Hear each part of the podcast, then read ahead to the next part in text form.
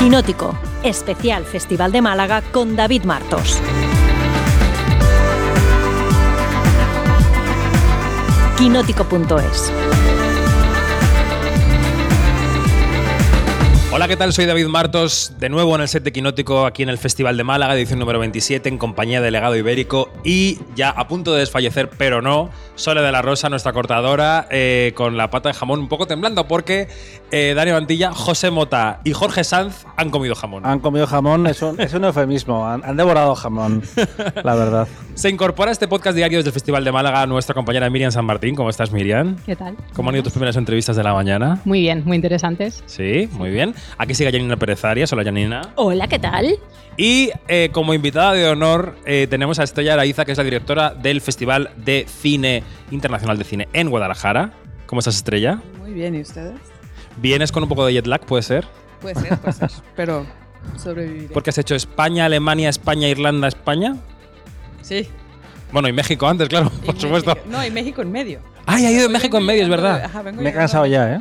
Porque dijo, no, voy tres días a México y vuelvo y así veo a mi hija y tal. Así fue, sí. Qué admiración, qué admiración. Bueno, hemos invitado a Estrella porque van a ir pasando también por, eso- por estos podcasts compañeros periodistas, miembros de la industria, y será interesante, Estrella, y si quieres empiezo contigo que nos cuentes cómo es eh, la vida de un director de festival en los demás festivales. Es decir, ¿a, a- a qué te invitan a ti cuando te invitan de gira europea? Bueno, depende. Por ejemplo, ahora que justo estuve en Irlanda, en Dublín, me invitaron a una mesa que estaba relacionada a cómo funciona la programación de los festivales y cómo accesar a un festival. Entonces, eh, claro, eso fue en el marco de otro festival, en el Festival de Dublín, y éramos puros programadores, o sea, eran dos alemanes, uno de BFI, una mujer de BFI, y de Múnich y de Zúrich.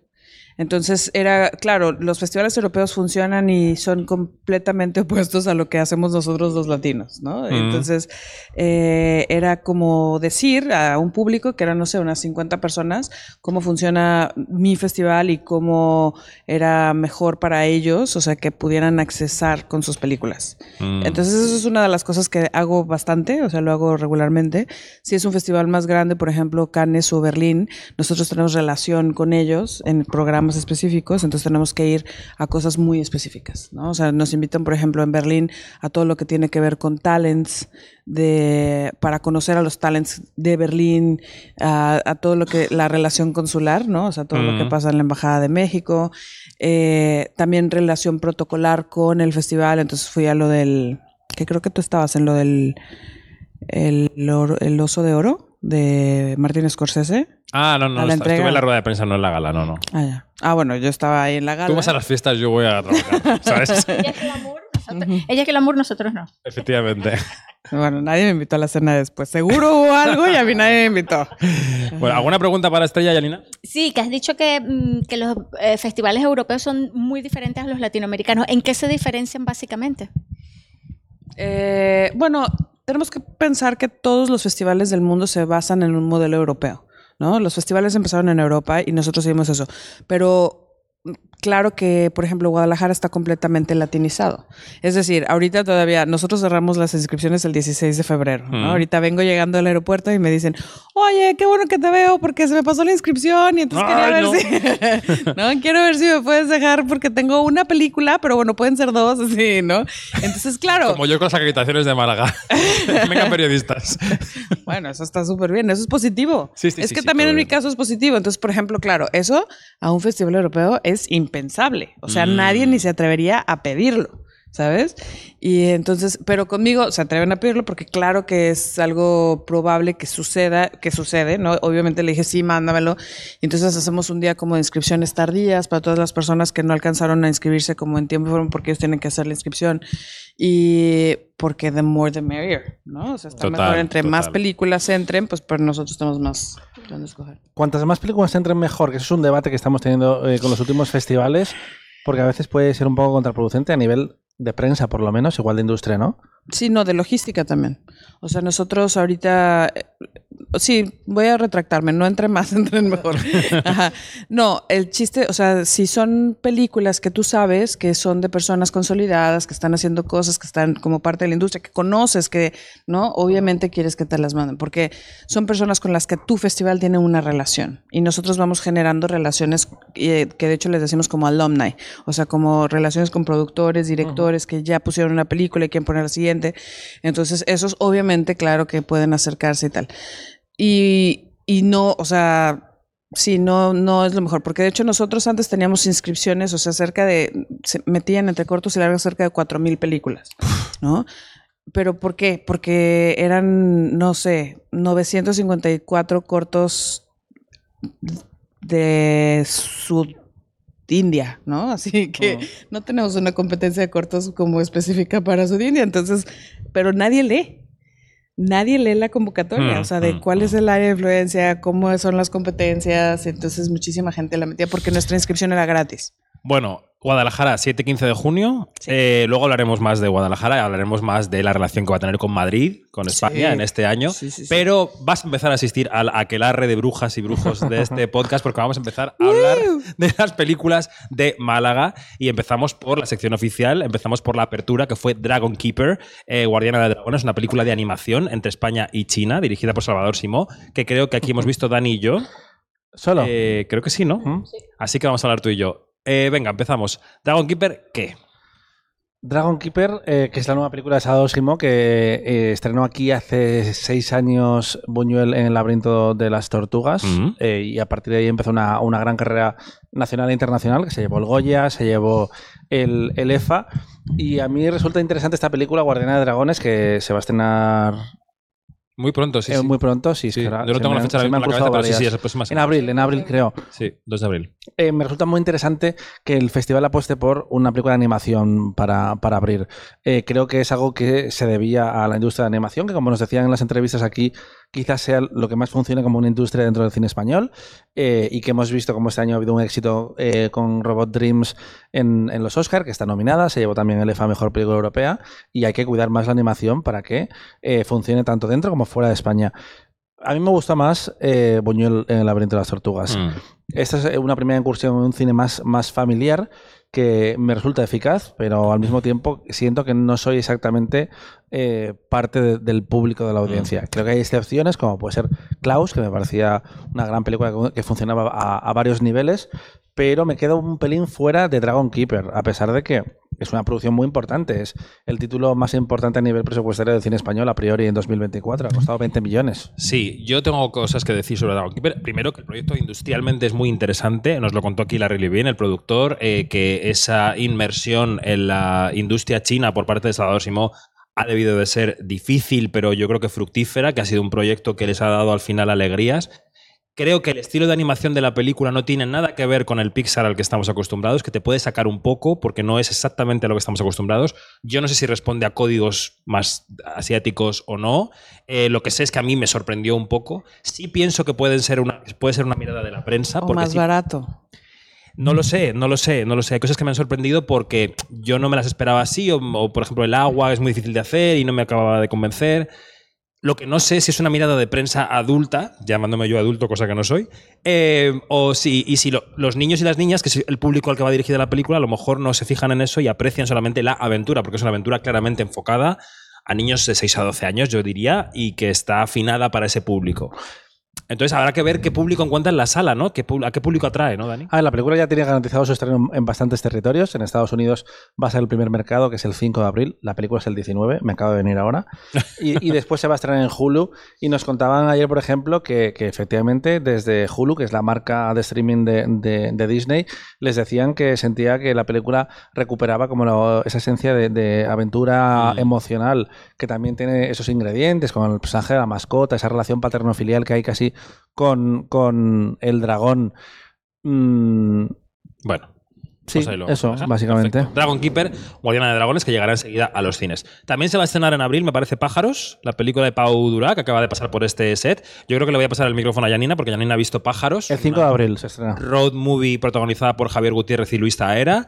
Cuéntanos si quieres de qué va y qué te ha parecido. Esto es como la transmisión. He-Man, Yo tengo el poder. Pero corto.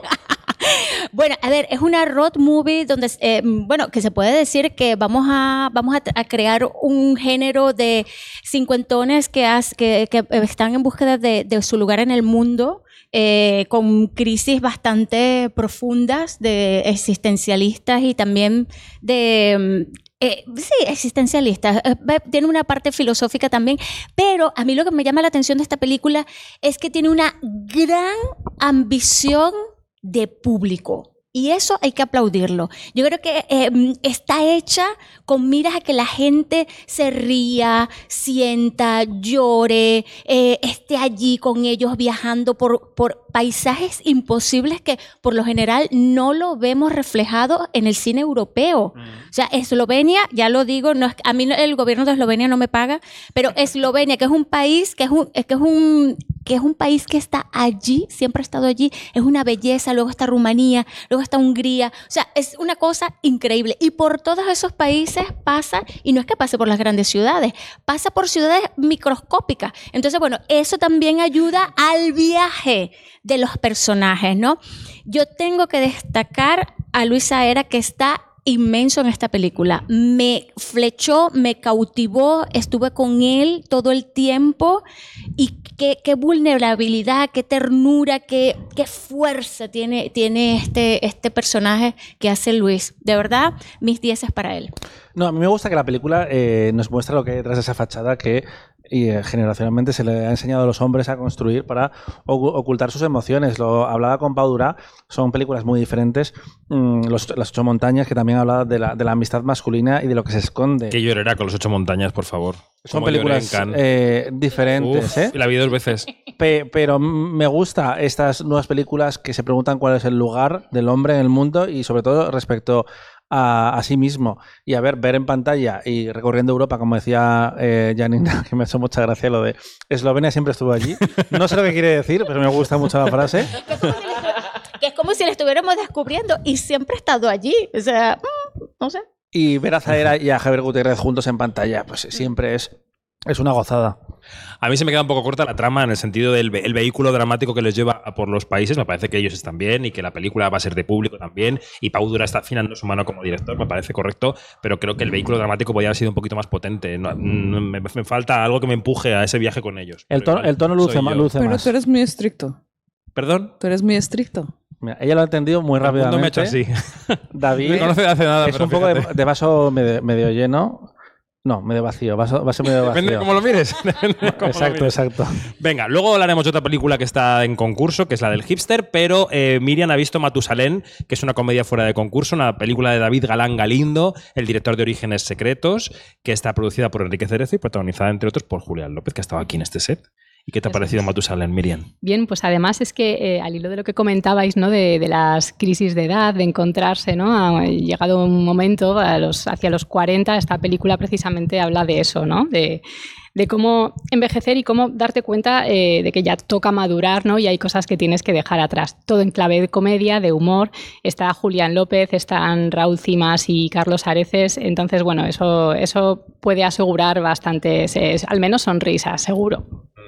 ¿Tú también lo has visto, Dani? No, no, no. has podido? Yo creo que nosotros no. Es que hemos repartido un poco el circuito porque no nos daba para todas las películas ahí en el Festival de Málaga. Esta mañana pasaba por aquí el director del festival, justamente Juan Antonio Vigar, y decía: Hemos debatido internamente sobre si reducir las películas y hacer caso a la prensa, pero hemos preferido servir a la industria del cine. Como diciendo: "So- Sorry, not sorry.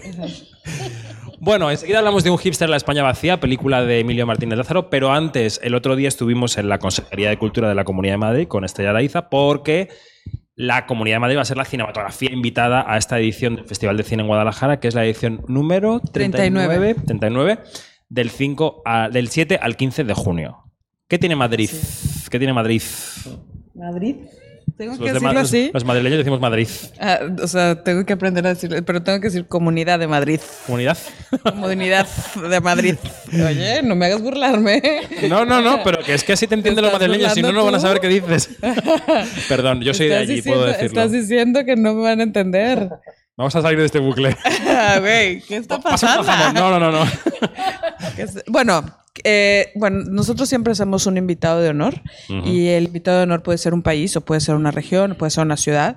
Y lo que tratamos de hacer, lo que tratamos de resaltar como por ejemplo en, en el espacio cinematográfico, tiene que ver no solamente a las personas que hayan nacido, que se han formado, que hayan específicamente filmado, sino las personas que han logrado que esa ciudad, región se desmarque, ¿no? Como industria. Entonces, por supuesto que hay muchísimas películas, hay muchísimos directores que han filmado muchísimo en Madrid, que han hecho no solamente de la ciudad, pero de varios espacios de la comunidad, eh, un área de influencia cinematográfica muy importante.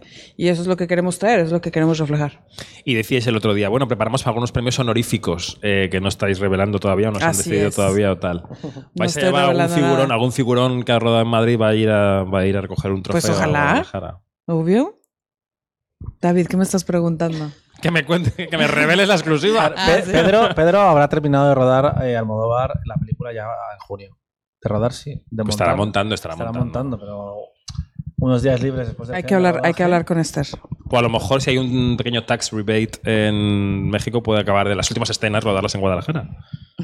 Hay que hablar con él. Hay que hablar con Esther. Esther es proclive, Esther es proclive, claramente. Eh, bueno, no sé. Obvio, todavía, no, todavía estamos confirmando cosas, estamos manejando cosas y estamos ideando, como cocinando y marinando cosas, ¿no? O sea, ¿qué es lo que ha pasado con los últimos invitados de honor? Eh, bueno, yo los años de pandemia un poco no los cuento y eso es muy mala onda de mi parte, pero Porque llevas desde el antes- 19 ajá. como directora, ¿no? Desde el 19, exacto.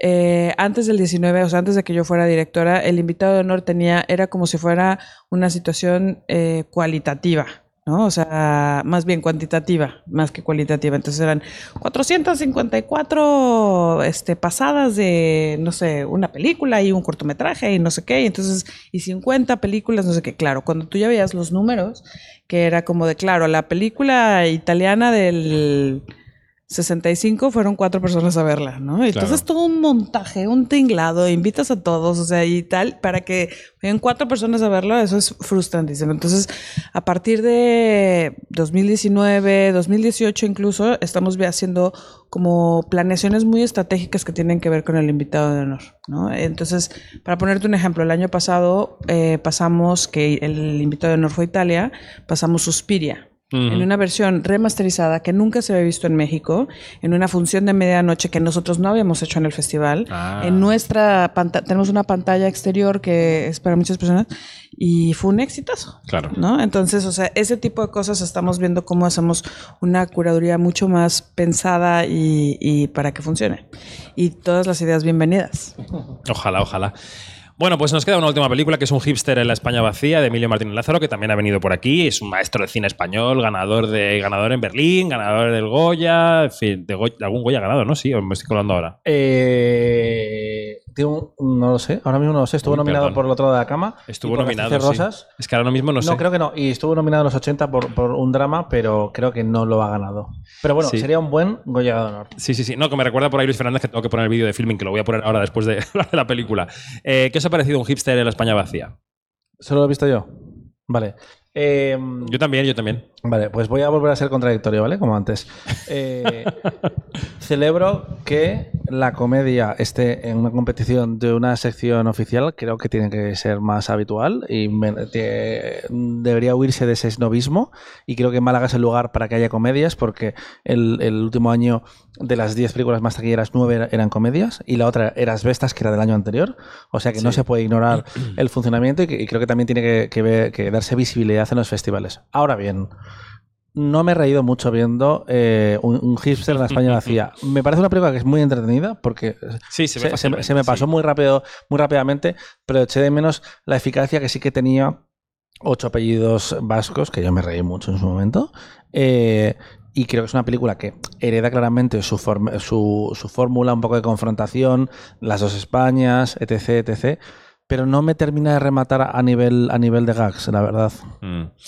Eh, yo estoy completamente de acuerdo contigo. Quiero decir que tiene un problema, yo creo que de, de- de la base del guion, quizá un poco, ¿no? Pero bueno, que los actores están bien y que la película es eficaz y que se ve fácil, está bien. Y el tema, pues es vehículo de comedia. No sé si el guion, es- los diálogos, no sé. Creo que Claro. Yo no estoy de mucho. acuerdo. No te creas.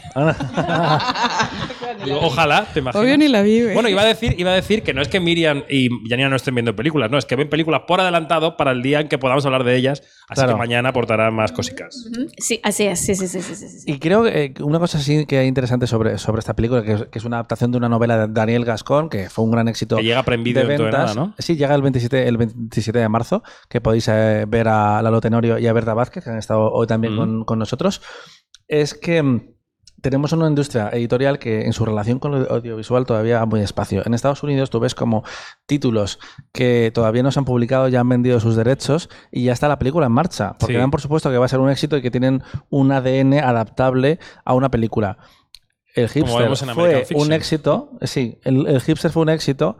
El problema es que ha tardado demasiado en llegar a la pantalla. Porque Puede ser. cuando se ha estrenado, el- la palabra hipster ya no se utiliza.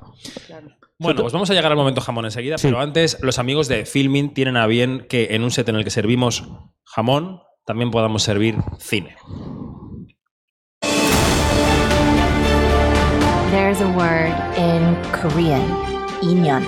It means fate. Mitäs nyt? Ovaista elokuvia. Yo quiero estar contigo toda la vida.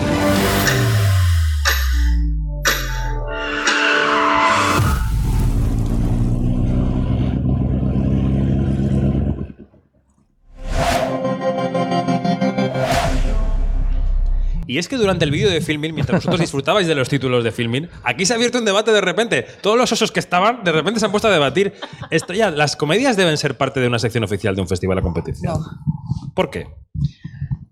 No necesariamente. Hay comedias que son muy complicadas y que tienen como muchísima calidad, pero evidentemente es como si me dijeras si el cine norteamericano debería de formar parte de las competencias de los cines que, que estamos en, de los festivales que estamos en Norteamérica. No, 93% del cine comercial que se consume en, en, en Norteamérica es norteamericano. Entonces no lo puedes, no puedes también, o sea, el festival tiene que ser específicamente para poner lo que no va a llegar a las salas comerciales.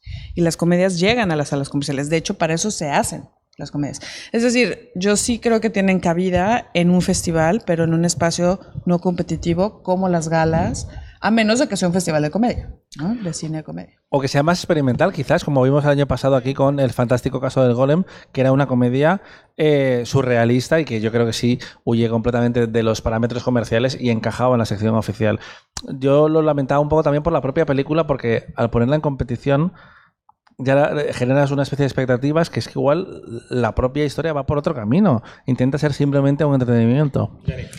Eh, fíjate que, bueno, eh, tengo otra vez la espada de Jimán porque mm, no estoy nada de acuerdo con, con Estrella, porque yo creo que precisamente el- la comedia, decimos la comedia, pero hay tantos matices, como decía eh, Dani, de comedias. Entonces, a ese género que, lo metemos en un saco, y entonces lo metemos en un saco no solamente, sino que vamos y le damos patadas. Y no solamente le damos patadas, sino que lo dejamos arrumado en una esquina. Y eso no puede ser, porque hay tantas comedias que no son las comedias tipo, tipo jiji jaja de American Pie de las que veíamos en los 90 pero tampoco pero también son eh, comedias tipo Frances Ha y también son comedias como American Fiction. O sea, es tanto lo que hay. Y yo creo que tienen que encontrar un lugar en una competición de un festival de cualquier categoría que sea porque, porque basta ya de dejar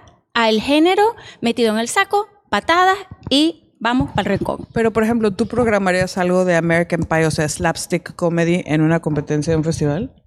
A ver, es que estamos, hab- es por- pero precisamente es eso, porque como hay tantas comedias, entonces... Es que sí, ¿qué hay muchos es? tipos. O sea, obviamente, ajá, obviamente hay muchos tipos de comedia y claro que hay teóricos que se han dedicado a discernir si el slapstick, si el, si lo que tiene que ser muchísimo más cerebral, si las que tienen referencial, ¿no? Obviamente hay muchos tipos. Por supuesto que algunas películas, y aparte hay otras que son comedias involuntarias, ¿no? O sea, que tú lo pones y que, mejores y que dices, Hay mucha comedia involuntaria hay en los muchas festivales. comedias involuntarias en en los festivales. No, o sea, por ejemplo, si tú me dices algo como Holdovers, que Ajá. también es un poco de comedia, que también tiene como una situación del género, yo creo que el género no es puro, entonces por eso, y tampoco en los festivales no podemos ser absolutistas. Yo te puedo decir cómo es la programación desde mi festival, en lo que consumimos desde mi festival, en donde sí pongo comedias, pero yo veo las comedias, o por lo menos las que yo pongo, como un espacio de mayor público, de mayor audiencia, más fácil, más consumible. Entonces, ¿qué es lo que hago? Las hago galas.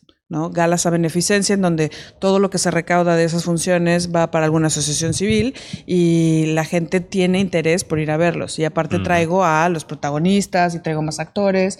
Entonces, claro que las comedias tienen espacio en un festival, pero si tú pones una competencia y la competencia son 10 películas, ¿no? Yo creo, y si tú pones una comedia así de slapstick humor, la comedia va a perder. O sea, lo puedes poner, sí lo puedes poner, Va a pero va a perder. En esa línea, muy rápido, es Miriam también interesante que que. Relatos Salvajes eh, Ay, fue encanta, proyectada encanta, en Cannes, fue una fiesta, tuvo muy buenas críticas, llegó, en los, eh, llegó a los Oscar y todo, pero se fue de vacío en el palmarés. Es como que te invitan un poco a participar, pero luego les cuesta premiarla. Miriam. Sí, no sé, yo eh, en la línea de lo que ha dicho Janina coincido porque realmente creo que si no eh, puede incluso encorsetar el género, ¿no? Y que esté dirigido únicamente a taquilla y que no haya quizás eh, una calidad similar dentro del género de la comedia a la que vemos en, en otras, en otros géneros. Del mismo modo que, el- no sé, una película de melodrama, por ejemplo, eh, Mm. quizás también eh, no, no- igual no, no tiene que estar en un festival. Quiero decir que no, que no tengo que tenga que obedecer únicamente al género. Mm. Eh, no, se me ocurre, eh, Todd Haynes era el rey del melodrama, ¿no? Eh, eh, y, y pasaba por San Sebastián y tenía su hueco, no sé muy bien. No sé. Y además, yo creo que como yo, cientos de, de personas que, que vieron la película de Maren Adam, eh, eh, aquel can eh, contra, es que no nos recuperamos que... Eso, que no nos, recu- no nos recuperamos todavía de, de- de que no se le haya hecho ni puto caso. O sea, es que nada, nada. Y fue una gran película, una gran comedia. Yo jamás había escuchado a miles de personas reírse al mismo tiempo. Ojo, película alemana. Es que el humor alemán Como Sterben en esta última Berlinale, ¿no? Exactamente, que el humor alemán hay que verle los pelos, ¿no? O sea, que, que, eh, que es así como que... Janina español. No hay que ver, no hay que verle los pelos a No, no hay nadie. verlo, no hay que verlo. Mejor En alemán tampoco. Entonces, no, yo, yo de- de- eh, es verdad, les invitan como que, ok, vénganse, vénganse para el baile, pero después te quedas sentado y no bailas. Ajá, pero es que fíjate, Tony Erdmann, yo estoy de acuerdo. Tony Erdmann es una gran película, es una gran comedia y que tiene, que va de un lado a otro y que es súper divertida. Pero ¿qué pasa, eh, qué pasa con el funcionamiento modelo europeo de los festivales? Los festivales al final, quienes terminan juzgando las películas, es un grupo de personas, ¿no? Que regularmente tienen que ver con la industria cinematográfica. Y también, o sea, hay que decirlo, son directores, a veces productores, a veces cineastas y actores y actrices. Y los primeros que pelucean la comedia son los actores y las actrices formales. O sea, no Porque somos creen que el prestigio está donde- donde claro, está el claro. melodrama, ¿me entiendes? Entonces, no es que los festivales hagamos de menos a la comedia, es quienes, lo- quienes los juzgan, quienes son los jurados, ellos son los que después hacen de medio, Mm. eh, hacen de menos a la comedia. Y entonces, y por supuesto que el trabajo de cualquier festival, sea aquí, sea en China, es no perjudicar al cine. Y entonces si tú pones en un canes a Tony Herman y la pelucean y después la película no se estrena y por eso no va a otros lados, estás perjudicando al cine. Por un lado, verle los pelos y por otro, pelucear. Está, hay una tendencia. El verbo pelucear, mira, si vas a ir a Guadalajara, tienes que empezar a tomar nota, güey, pelucear, chingón, todo. Me encerraré un mes, me encerraré un Neta, mes. neta también, ¿no? La neta, sí. Bueno, hablando de pelos, La no, neta. no, no, no. ¿De Sole, ha llegado el de momento del jamón. Ha llegado el momento del jamón porque esto ya hay que cortarlo por lo sano. Vais a probar el jamón delegado ibérico. Nadie ha comido nada hoy del equipo. Probar, probar. Venga, Dani, por favor. Venga, Miriam, un poquito. Espera, espera. A ver. No lo probaste bien, no lo probaste bien. Estrella. Janina. Esto es un escándalo. Gracias, muchas gracias. Sole, muchas gracias. Como decía Mayra Gómez Kemp en 1, 2, 3, y con esta alegría vamos a despedir el podcast. Decide algo alguien que haya tragado, por favor. Estoy un bizcocho. Eh, pues nada, hasta aquí el segundo día de Quinótico en Málaga. Hasta aquí nuestro segundo día. Ahora, hay trabajo también por la tarde, vemos películas y escribimos y eso, pero de set ya hasta mañana. Así que Estrella, muchas gracias. No, gracias por invitarme. Buena estancia en Málaga. Eh, te, voy a, te voy a entrevistar en todos los festivales hasta que llegue a Guadalajara para ver si la invitación es en serio. Ok. Eh, y nada más. Así. Que se aprende el baile. ¿Cómo? Que, se, que- Ah, que se sí. aprende el baile. Se llama el jarabe tapatío. Exacto. ¿El jarabe? El jarabe tapatío. Guadalajara, Guadalajara, Guadalajara. Es un baile. ¿No quieres hacerlo de pie? Folclórico. No. Yo no sé si quiero ver a bailar eso, la verdad. Eh, Dani, Miriam, Janina, Estrella, muchas gracias. Y vosotros y vosotras, gracias. Eh, seguimos en Quinótico, primera con K y segunda con C. Hasta mañana.